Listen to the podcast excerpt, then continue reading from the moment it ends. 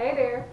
So if you only have a few moments and you want to get in a little bit of movement, um, but you don't want to move that much, but you need to do something to get yourself going.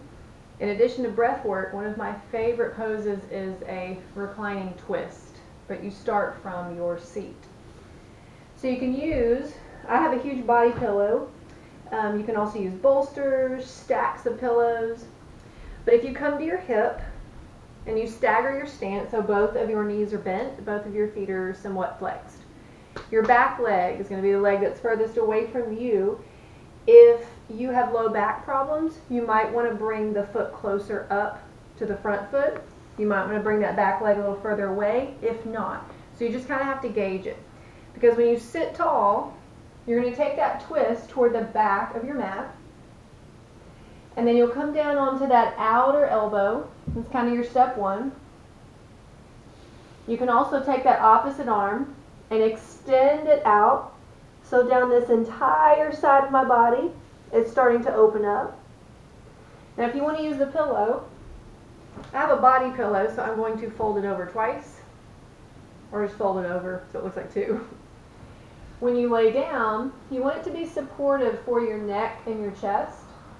You can look the opposite direction. If you have a pretty tight neck like I do, you'll look in the direction that feels better.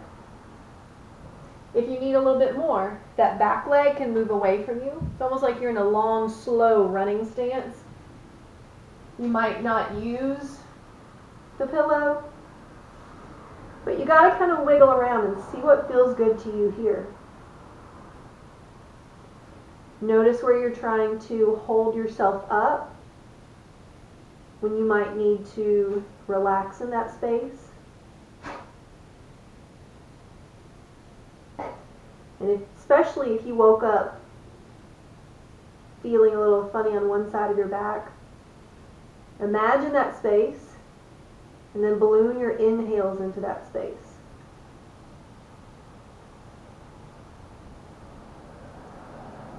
I would suggest if this feels pretty good to you to stay anywhere from a minute to two and make sure that you move really slowly coming out of the pose.